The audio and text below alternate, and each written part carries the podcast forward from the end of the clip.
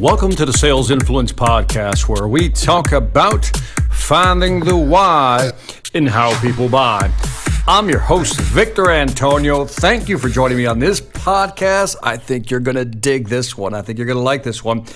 You know, uh, so I walk into a store. I'm not going to name what store, just walk into a store and let's see, I see an item I want to buy. After looking, I see an item I want to buy.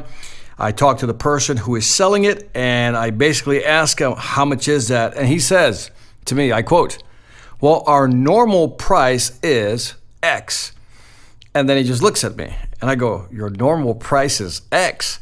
And I go, and in my mind, immediately I'm thinking, what, uh, what's what's the abnormal price, right? What's the opposite of normal? Abnormal, right? So what's your abnormal price? And so it got me to thinking about what we do to ourselves as salespeople that we basically ask people to ask for a discount. Let me say that again. We use certain language that begs people to ask us for a discount, which is not what we want.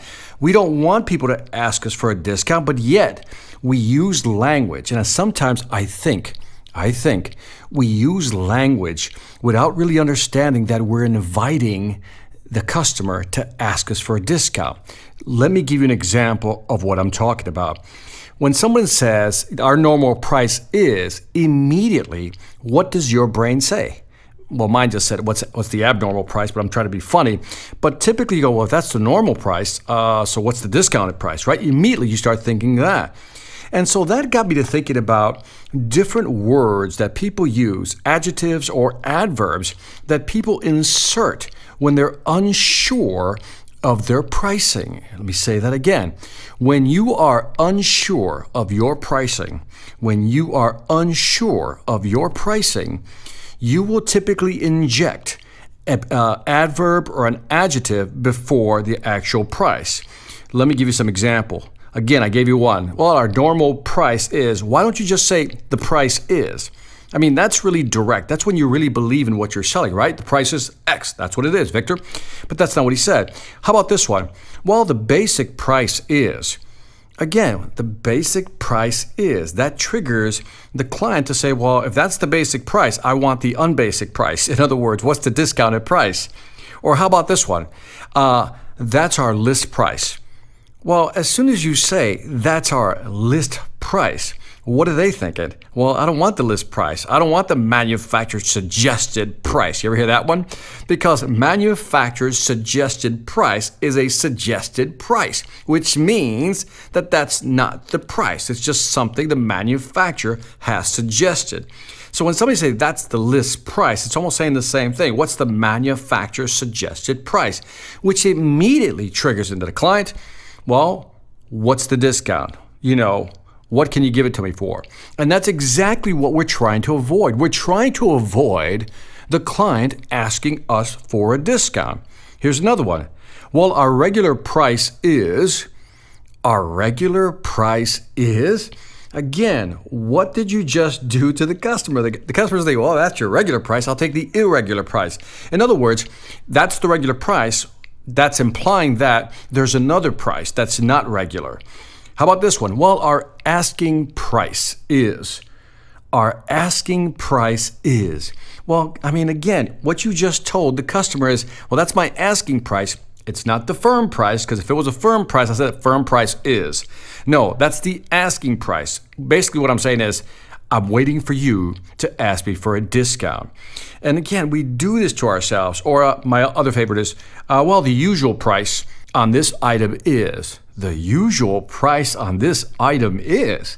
Again, little words that we insert before pricing to basically, you know, get the client to ask us for a discount, which is what we're not trying to do here. We're trying to avoid that.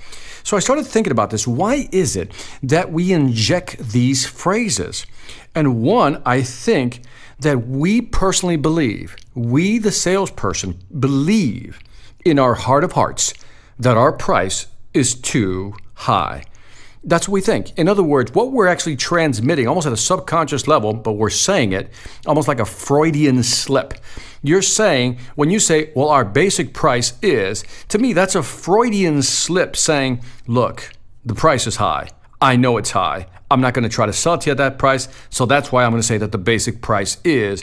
And then I want you to ask me for a discount, Mr. Customer. Now, again, that's not what we want, but I think because we inside, intrinsically, at a subconscious level, we don't believe that the price is rational. Also, we may be unsure of the value. See, if we don't understand the value of what we're selling, in other words, if we don't understand the value it delivers to the customer, you've heard me mention this before. If I can explain to the customer how our product or service can help them reduce their cost and then quantify that, I can actually realize the value of what I'm selling. If I can show them how I can increase their revenue and quantify that, then again, I understand my value. If I can show them how to expand their market share, again, I can quantify that value. That means I can explain my value. See, when you don't know how to quantify your value, you're unsure of your value to price ratio. That's the best way of putting it. When you're unsure of your value to price ratio, you'll always insert words like, well, our normal price is, our regular price is, because you don't believe in what you're selling. You believe the price is too high. And if you don't believe the price is too high, you don't believe that the value is there, or at least you don't know how to quantify it. Overall, you basically don't believe in your product or pricing. And that's where this comes out. And I'm telling you, too often salespeople insert these phrases, and because it's maybe not your company, you want to give away a discount just so you can close the deal. Now, listen carefully, because I really want to drive this point home. If you own that business, let's say you're selling for a company today, and if you sold a product and you discounted that product, that means you have to sell more just to cover that margin spread, right? In other words, if I gave you a 15% discount, one five, that means I'd probably have to sell somewhere between 25 and 30% more just to make up for that discount. So every time we discount, we have to sell more in order to hit our revenue goal. And again, it's because one, you believe inside that the price is too high. Two, you don't believe the value to price ratio, or simply you don't believe in your product. And so you insert these words. Well, our normal prices, our basic prices, our list prices, our regular prices, suggested prices, our asking prices, our usual price is. And then when the customer asks you for a discount, you immediately want to give them a discount because that's the only way you know how to close a deal. Listen carefully. You've heard me say this before. If the only way for you to close a deal is to discount, that's not selling, that's gifting. That's a big difference. There's selling and then there's gifting. And again, too often we don't take responsibility for the product's margin because we're selling for a large company.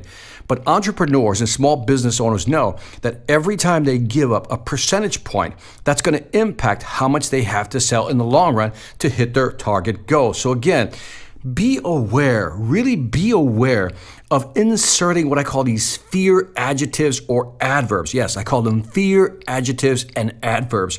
Don't insert this because sometimes we do it because we want to make ourselves feel better. It's almost like trying to sell something but saying, Ooh, here it is. That's our usual price. Here's what I want you to say. Next time somebody asks you, What is your price? Say, Here's the price. That's it. Give them the price and just shut up. Just shut up and let them say something, okay? And again, if they want a discount, there's several ways. You've heard my other podcast. There's so many things you can do before you give away a discount that you can actually get the price you want and not have to give your margins away. So again, be aware, do not use what I call these fear adjectives or fear adverbs before you talk about price. Again, no more normal price, no more basic price, list price so forth and so on. State the price, and if they want a discount, sell them on the value. And if you don't know what to do, again, listen to one of my other podcasts that I show you exactly what you need to do when somebody asks for a discount. Don't do it if you don't have to. That's it for this Sales Influence podcast. Thank you for joining me. By the way, I appreciate the feedback on iTunes, Stitcher, and YouTube. Again, I want to hear from you. Let me know what you think. I'm trying to keep up with all the emails, uh, texts, and all the stuff that's online with social media that I get the questions you're asking. I'm doing my best to keep up. Also, my new learning management platform, the Sales Mastery Academy. The Sales Mastery Academy is now ready. I have a special offer going on right now Again, we got 23 courses, 300 videos. I'm adding a course every month, maybe two in some cases, but I'm going to update this. And again, once you have access to the system, you have access to all the software and all the tools to teach you how to sell more effectively.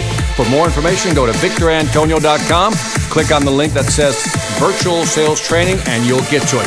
Lastly, I want to thank you for listening. This is Victor Antonio, always reminding you wait for the drop. Selling ain't hard when you know how. Take care.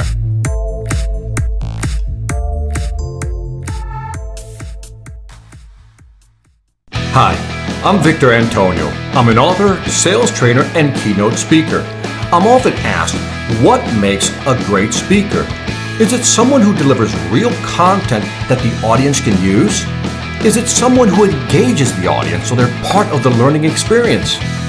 Or is it someone who can motivate an audience to push them beyond their comfort zone and discover new abilities? The answer is yes. But the most important thing to remember is that I'm not there to look good. I'm there to make my client look good. Simply put, it's never about me, and it's always about them.